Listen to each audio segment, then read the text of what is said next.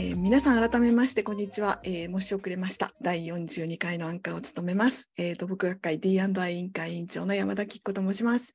では早速今日のお話を始めましょう。第42回 D&I カフェトークのテーマは土木会は写真家にとってブルーオーシャン。ゲストは大村拓也さんです。自己紹介お願いします。はいこんにちは。えっ、と写真家の大村拓也と申します。どうぞよろしくお願いします。はい、ありがとうございます。で、いつもここでアンケート、アンカーとゲストは大村さんと私の関係をご紹介するんですけど、まあ、その前に大村さんは、えーと、めちゃくちゃ有名な方なので皆さんよくご存知だと思うんですよ。私もあのお目にかかる前からずっとよく知っていてでも実はご一緒したのは、えーと、土木学会誌の編集委員会の仕事で会長関連のインタビューとかで2度ほどご一緒したんですよね。そうですね。そうですよね。で、何より、ようこそ土木学会、この辺で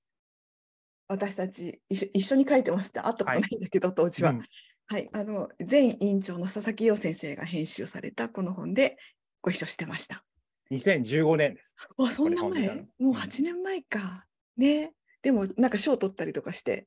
そうですね、今朝の、はい、今朝の、えーと、学生さんとの打ち合わせでも読みましたって言われたので、名著だと思います。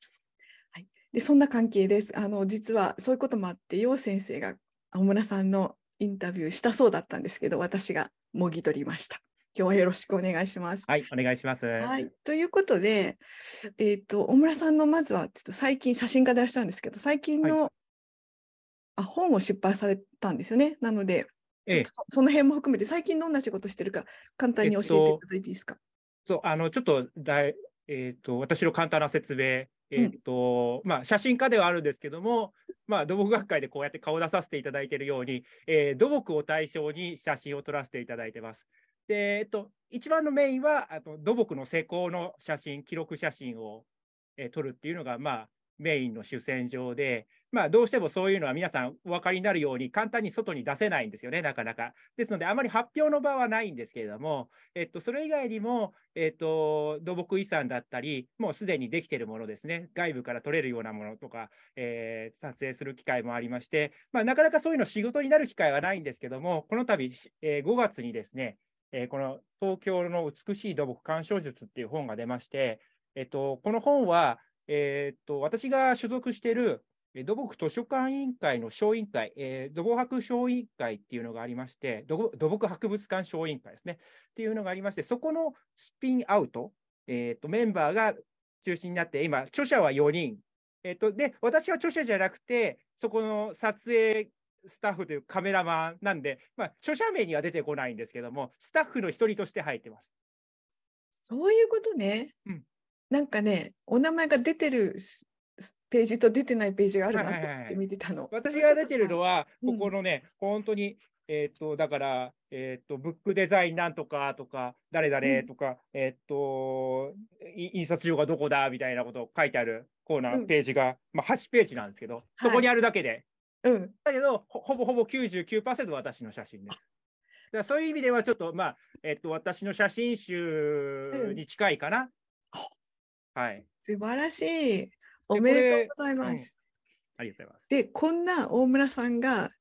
どうどうやって出来上がったかっていうのが最初のトピックとして伺おうと思うんですよね。なので写真家になるまでの道のりを聞かせてって聞こうと思う、はい、すごいこんなバフッと聞いちゃっていいのかなどこから行こう？えっとどの辺から行きましょう、まあ、順番に話していくとあのまずとりあえずです私今年齢40歳です。1982年生まれなんですけど、えっと、大学出たのが2006年。で、えっと、卒業したの2006年の3月で、えっと、事実上、えっと、そう卒業した後からずっとカメラマンというか写真家を続けてます。で、えっと、その時から、えっと、土木を撮ってる、うん、うん、経歴的にはそうなりますね。うん、で、まあ、実際はその私自身が、えー、大学で土木を学んでたっていうのが一番そのこの写真、えー、土木を撮ろうというきっかけになる大きな、えー、きっかけなんですけども、えーまあ、そこからですね、えー、っと、うん、ですから、まあ、学生時代も写真を撮っていて、うん、えー、この道で行きたいなと思って、で大学時代はですね、私、あの最近はあまりあのあまりいいように言われませんけど、あの栄養入試っていう、えーと、推薦入試のちょっと、えー、いろいろ複雑になったやつ。で、入りまして、うん、えー、PR して、私自身はこういうのをやりたいですって土木の先生にですね、うん、アピールして入ったっていう経緯がありまして、うん、えー、あまりあ、うん、え何を PR して入ったんでしたっけ？私ですね、えっ、ー、と、もともと鉄道が好きで、うん、その鉄道に関わる大学を卒業して、かつ理系で鉄道に関わるような仕事、うん、えー、にでなんかなりたいなというのが漠然とあって、えっと、そうすると、電気か機械か土木になってて、実は私の父親は電気屋さんなんですけども、電気で、えーとまあ、メーカーの人間で国鉄出入りしてたんですね、うん、と小さい頃は。で、えっと、そういう周りにはいるんですけど、電気屋さんが、えっと 同じ道をたどるのもなんか恥ずかしいような、難しそうな、であまり比較され、お互いにしたくないみたいなところが私の中であって、えっと、かつ、なんか、えっと、鉄道模型が好きで、こう、ジオラマ作ったりするのが好きだったので、なんかそういうので、えー、その、土木構造物をこうですね、模型化するみたいことにすごく、うん、えー、中学、高校の時、えー、熱心にやってた。一番好きだ、当時好きだったのが、隅田川にかかってる JR 線の、総武線の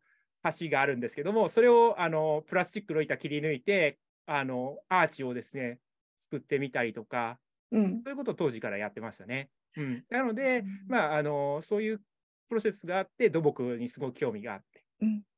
ていうのが、はい、えー、っと大学進学の大きなきっかけでしたね。うん、カメラは？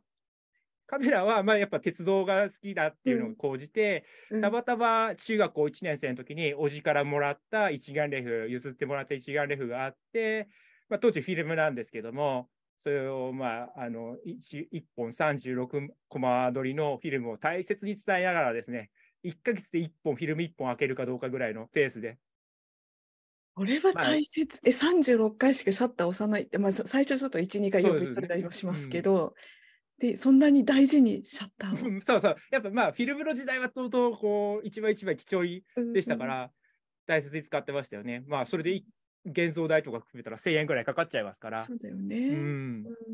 で、そんな小村さんが、うん、えーと、最初に写真の仕事をしたのは、実は学生時代。あえっ、と、厳密に言うと、大学入る直前、2月。うん、で、あのさっきお話した栄養粒子がですね、えっと、一番、私実はその、その大学で第1期なんですよ、栄養粒子。うん、で、浪人なんですけど、えっと、5月ぐらいに新聞を見てたら、えっと、まあ、早稲田なんですけどね、早稲田の土木なんですけど、早稲田の理工が AO を始めるって書いてあって、ああ、これは俺に何か投げかけられてるな、と、が早とちりしまして、もうそれのことだけ考えて、えっと、9月、10月の入試、栄養入試を に当たって、もう、あのもしそれダメだったら、多分もう一回浪人しなきゃいけないような状況だったんですけども、うん。で、まあ、あの、10月に実は決まりまして、あの、2001年、あの、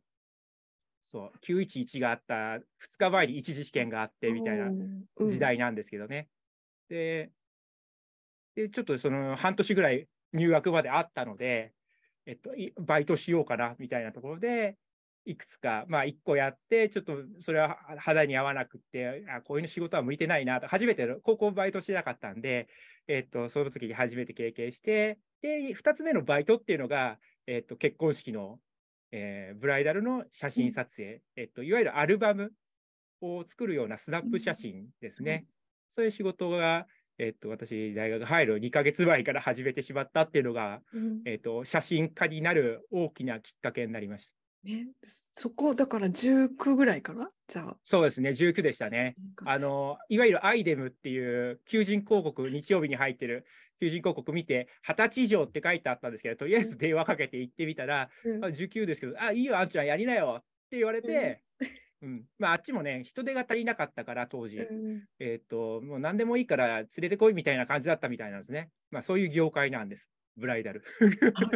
い あんまり大きいい。声で言っちゃいけないな。まあ、その土木屋さんしか聞いてないと思うんで。そうね。で、そのブライダル写真をずーっとずいぶん長くやられたんですよね。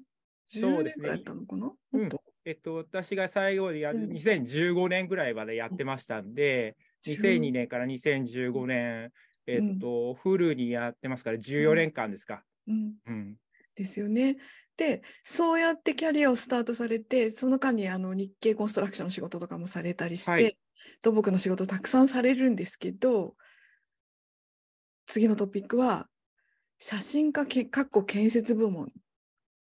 これを名乗るきっかけなあたりをちょっとご紹はい介いただきましょうか。えっと、実はあの、さっき話は飛ばしてしまったんですけど、えっと、私、大学卒業する直前に師匠についてまして、まあ、それがなかったら、多分素直にはこう土木の方には来れなかったと思うんですね、さすがに。え大学の先生の、ね、あのーあれ、アシストでそういうことにもならないので、うん、だたまたまですね、えっと、師匠につくことができまして、その師匠というのが土木写真家、西山芳一という人間なんですけども、えっと、まあ、その人にずついて、えっと、写真一緒に撮るというか、えっと、全国回りますんで、車で寝泊まりしながら最初の1、2年はですね、いろいろ回ってたわけなんですよ。なかなかハードそうですね。まあ、そうですね。えっねと、昼は運転、現場のアシスタント、夜は飲みみたいな、あ2時、3時ぐらいまで車の中で飲んでるんですけど、ーえ、車の中で飲むの？はい、そうです、そうです。なんと、キャンピングカーでうん、あ寝起きしてたのでそういう、ことね。はいなるほど、なるほど。うん。でその時は、じゃあ、最初は、えっ、と、西山芳一先生の、はい、えっ、と、アシスタントとして。そうですね、運転手ねアシスタントうんみたいな感じで、うん最初の1、2年はやってて、えっと、あと同時にですね、あの当時、うちの師匠も僕のこと賄いきれなかったんで、えっと、うちの師匠がそもそも日経コンストラクション、あ、あの、土木写真家って名乗るきっかけになったのは、日経コンストラクションの創刊、88年とか89年ぐらいなんですけど、そこにたまたま、えっと、居合わせた。本当にそこまで、それまで何の接点も、土木には接点なかったんだけれども、居合わせたのがあって、えっと、そういうことで、まあ、編集部と人脈があったんですよね。うん。で、じゃあ大村ちょっとお前行ってこいってことで、えー日経コンストラクションにぶち込まれまして、えっと、まあ、写真撮るだけじゃなくて、まず記事とうん。写真とセットでやってねっていう条件でですね、えー仕事をいただくようになったんですね。うんあ当時一番最初に行った仕事っていうのは、あの、えーと東東京は横断道路じゃないな、東京港横断道路、だから今のゲートブリッジですね。はい。ゲートブリッジの基礎工事が一番最初、渋い。交換杭でうん。えー作り作ってっていうのをはいやってたところへ行ったっていうのが、まあ、僕うんの一番最初の出だしの工事だったりするんですけど、うん時代的には。うん、なので、しばらくはですね、うん。えっと、さっきお話してあったように、2015年までブライダルを土日やって、平日は、えー、日経コンストラクションの仕事をやって、あと、まあ、うちの師匠がにが仕事があれば、アシスタントでついて回るみたいな、そんな感じでやってました。うんなので、えっと、職業としてはライター兼カメラマンみたいな。で、まあ土日はカメラマンっていう感じだったんですよね。うんで、そこで、そそのなんかまあ、3つやってたぐらいの感じのお仕事をやってそうですね、兼業ですよね。ですよねで、それの途中で、写真家かっこ建設も今、お名刺にもね、さ写真家かっこ建設もって書かれてるんだけれども、をに変えられたのはどういうきっかけだったんですか？はい。あの、まあ、写真家っていう立場は、あの、まあ、えーどこで時点で名乗ったかっていうのは、あれなんですけども、えっと、まあ、もうちょっと色を出したいなと思いつつ、えっとうちの師匠の土木写真家っていう同じ、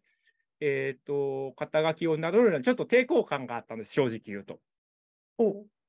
というのは、えっと、まあ、土木写真家ってすごい分かりやすいんですけど、肩書きとして。分かりやすいから分かりにくいな。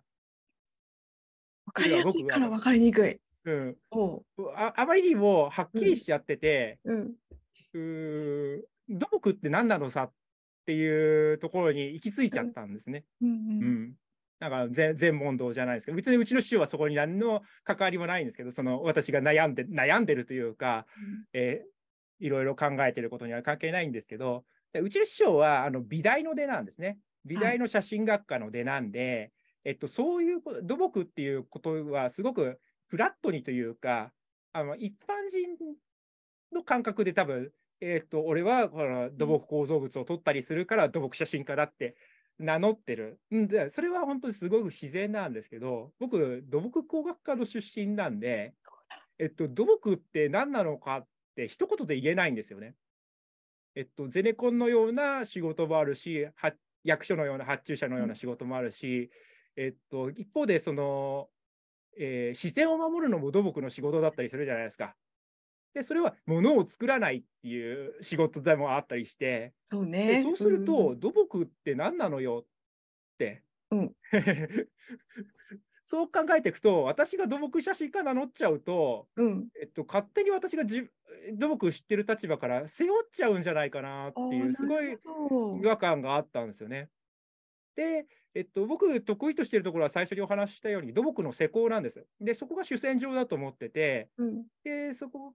で、えっとまあ、日経コンストラクションの仕事っていうのは、主にその現場を取材してレポートをするっていうのが、はい、えー、私に求められてたことなので、まあ、やっぱそこで一番得意になって、まあ、ライターをやってるっていうこともあるから、うん、えっとかフラット立ち寄って写真家として、えっと面白いところを撮って帰るんじゃなくて、えー、現場行ったらまず、えー、工程を確認して、どういう状況なのか確認して、えこの講習だったらこういうところ難しいですけど、どうなんですか？って話を聞いたよく聞いてくれたねっていう感じで話が進んでいくと。まあ、そういう立場で写真を撮ってますんで。うん、うん、じゃあ、その、あえて、括弧建設部門と意図的に書いてらっしゃるということですね。はいえっと、まあ、うん、その、まあ、多分皆さんお分かりだと思うんですけど、あの、技術史を戻っもじったんですよね。技術史建設部門を。はい。で、えっと、まあ、そういう、えー、技術史建設部門っていう言葉を知ってる人だったら、多分写真家建設部門って名乗ったら、うん、まあ、間にあそういうあ写真家さんってそういう、えー、肩書きがあるんですねって真に受けてもらうとちょっと困っちゃうんですけど、冗談で、そういう肩書きを作ってみたんです。あまあ、それがちょっと冗談通じる人とお仕事できたらなっていうのが僕の本心であって。なるほど。きっと今日のあの聞いてくださってる方の多くが通じてるよ。ありがとうございます。間違いなく通じてると思いますよ。はい。そっか。で、えー、っと、そういう写真家建設部門に私がインタビューを申し込んだら、タイトルにはブルーオーシャンって入れてきちゃった。はい、これは大村さんなんですけど、で、一応私は、あの、ものも書くので、えー、っと、ちゃんと辞書で引いてきました。あありがとうブルーオーシャンとは、経営学の用語で競争のない未開拓市場なんですけど、じゃあ写真家にとっての、うん、写真家かっこ建設部門かな？にとってのブルーオーシャンって何？ですか、うん。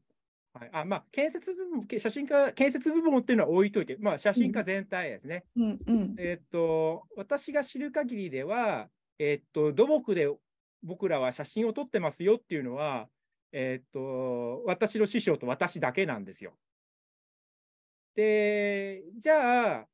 えっと、じゃあ、あの今、まあ、土木学会誌に載ってる写真だとか、日経コンストラクションに載ってる写真、他にも媒体ありますけれども、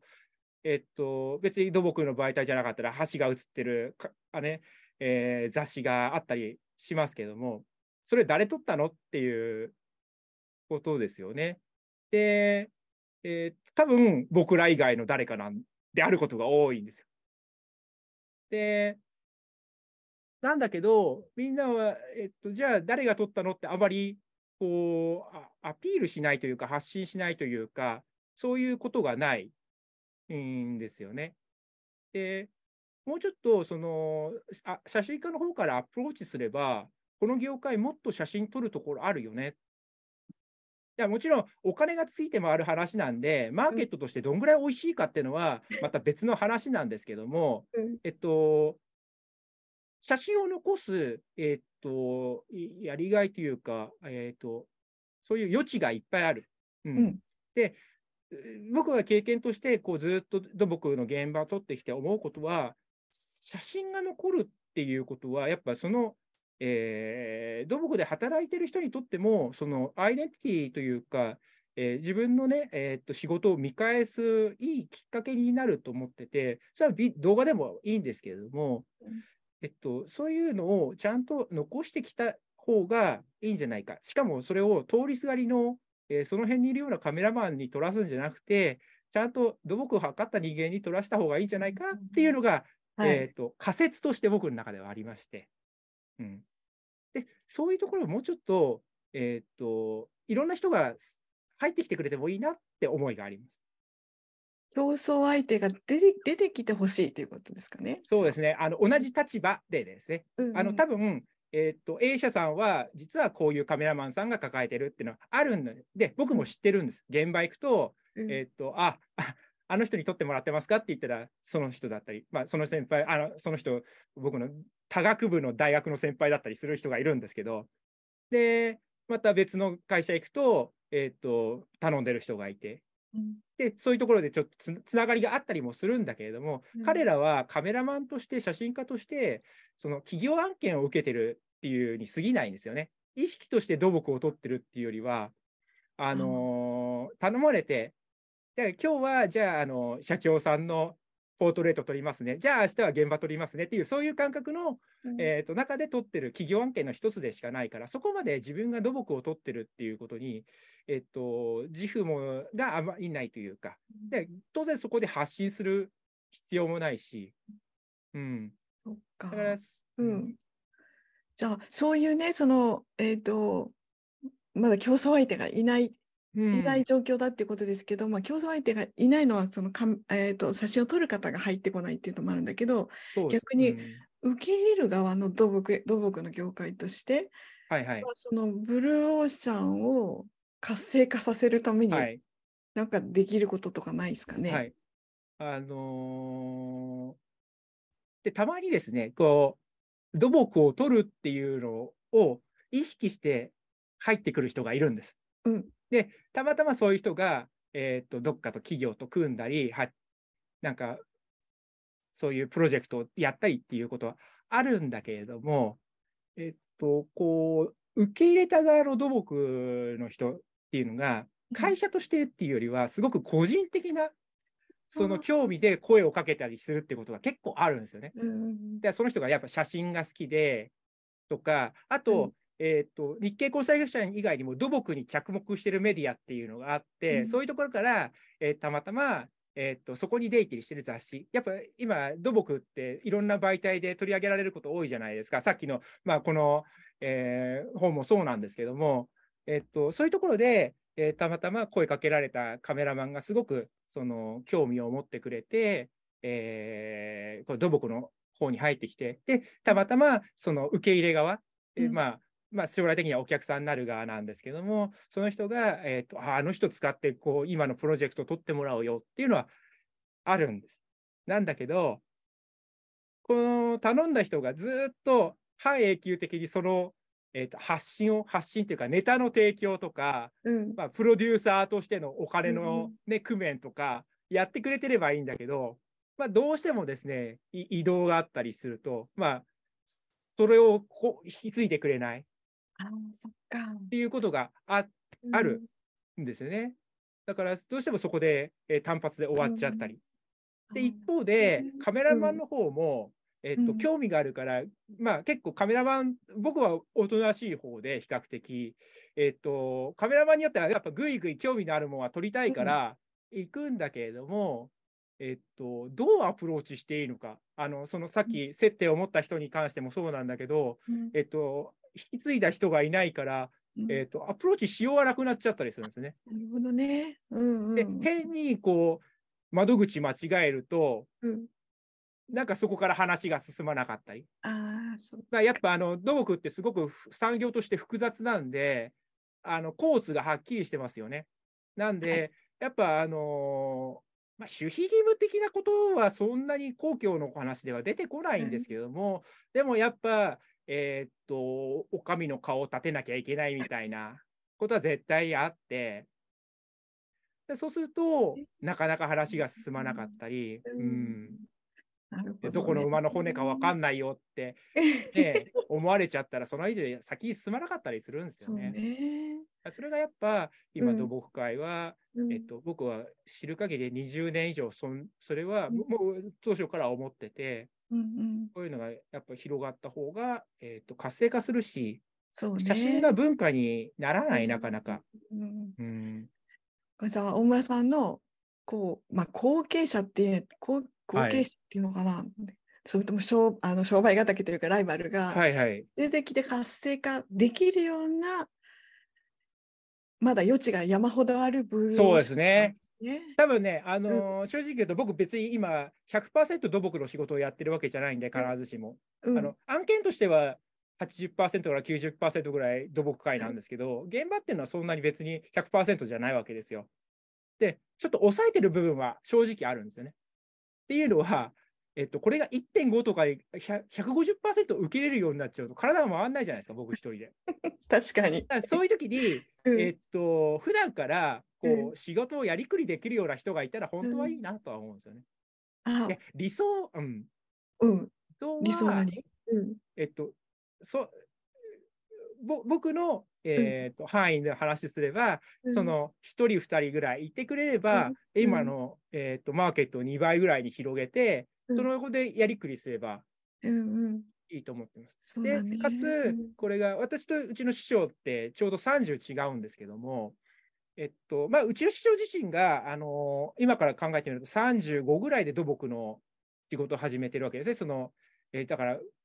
時代で言うとですね、えっとうん関空の連絡橋とかが一番最初らしいんですけど、はい。明石海峡だとか、そういう時代なんですね。うんで、そこから僕が入っていくまでに、えっと、えー15年ぐらい空いてて、うんで僕は一応一番弟子だって言われてるんですけど、まあ、うちの師匠自身は別の仕事もその以前やってたんで、アシスタント自体はいるんですけど、うんあの土木のアシスタント、あのうん弟子っていうことで私がい一番弟子になるんですけどね、そういう意味では、あのちょっともうちょっとスパン短くてもいいのかな。あ。あの間がですね、うん。えー、と私、比較的こう山田さんともすごいフランクにはしゃべれるというか、あの2回ぐらいしか実際に煽ったことないですけど、こうやってねお話できるように、なんかあのあんまりねあの、そういう年齢差とか考えないでうんうん喋れるんですよ。幸いなことに。はい場合によっては失礼だって言われることもあるんだけれども。あのだからうちの師匠との30の差はあまりね、あのうんうん気にならないんですけど、うんやっぱりずっとずっと今、ね、あの時代が変わっててわ、若者とのギャップってすごく大きく感じることあると思うんですよね。だ10でも違うと思うんで、うんだそうすると10、15ぐらいに人に下にね、僕の年齢差があるぐらいで、1人、2人いてくれたら、なんかこう、ちょっと展開できるんじゃないかな、もうちょっと。ね。なるほどね。なんかあれだね。あのほら建設業ままあに限らずですけど、はいはい。後継者事業あ後継者というか事業承継の問題、どこにでもあります。実はここ。にもあったっていう感じで。そうですね。だから、あの、誰でもいいってわけじゃなくて、うんやっぱある程度その土木に興味があって、土木を見続けてくれるっていう、うんこうモチベーションを持ってくれてる人がいてくれるのがすごくうん重要だと思って、まあ必ずしも土木の専門教育を受けてなくてもいいけれども、まあ、これまあちょっとねビ、ビジネスが確立できてないから、うん。あの若い子にはね、あまりおすすめはしないんですけど、いや僕も最初はやっぱ、うんあのブライダルの仕事もやりつつ、うん。えっと、ブライダルの仕事があったから、えっと、もう就職もせず、あの、まああとは勢いに任せて土木ぶち込む、あのね、うん。い行けるところ行こうっていううん。ことができたところはあるんですけども、うん。だからちょっとそういう、うんえー今、人材を募集して。あの、ねただ、かといって、まあ、うんすぐに何でもできるわけじゃないんですよだけどね。ね、だけどね。まあそうやって、でも、あそうそう、大村さんはだけど、この間はいね、伺ったら100歳まで写真撮る覚悟らしいので、ああ、はいはいはい。ね、だからあと数人は、その後後継者というか、をはい育てたいというか、一緒にやりやれるよそううにですねね。あの同じ方向を見て、えーやり続けてくれるような人がいたら、えっと、まあ張り合いにもなりますしね。そうだね。うんうんうんこのカフェトークを聞いて、大村さんの門を叩きなたくなったら、私に声をかけてください。ご紹介します。はい。どうしましょうか。はい。ということで、もうちょっとお話聞きたいんですけど、また今日も時間切れな感じです。ごめんなさい。でも楽しいお話聞きました。ありがとうございます。ありがとうございます。ありがとうございました。Thank you.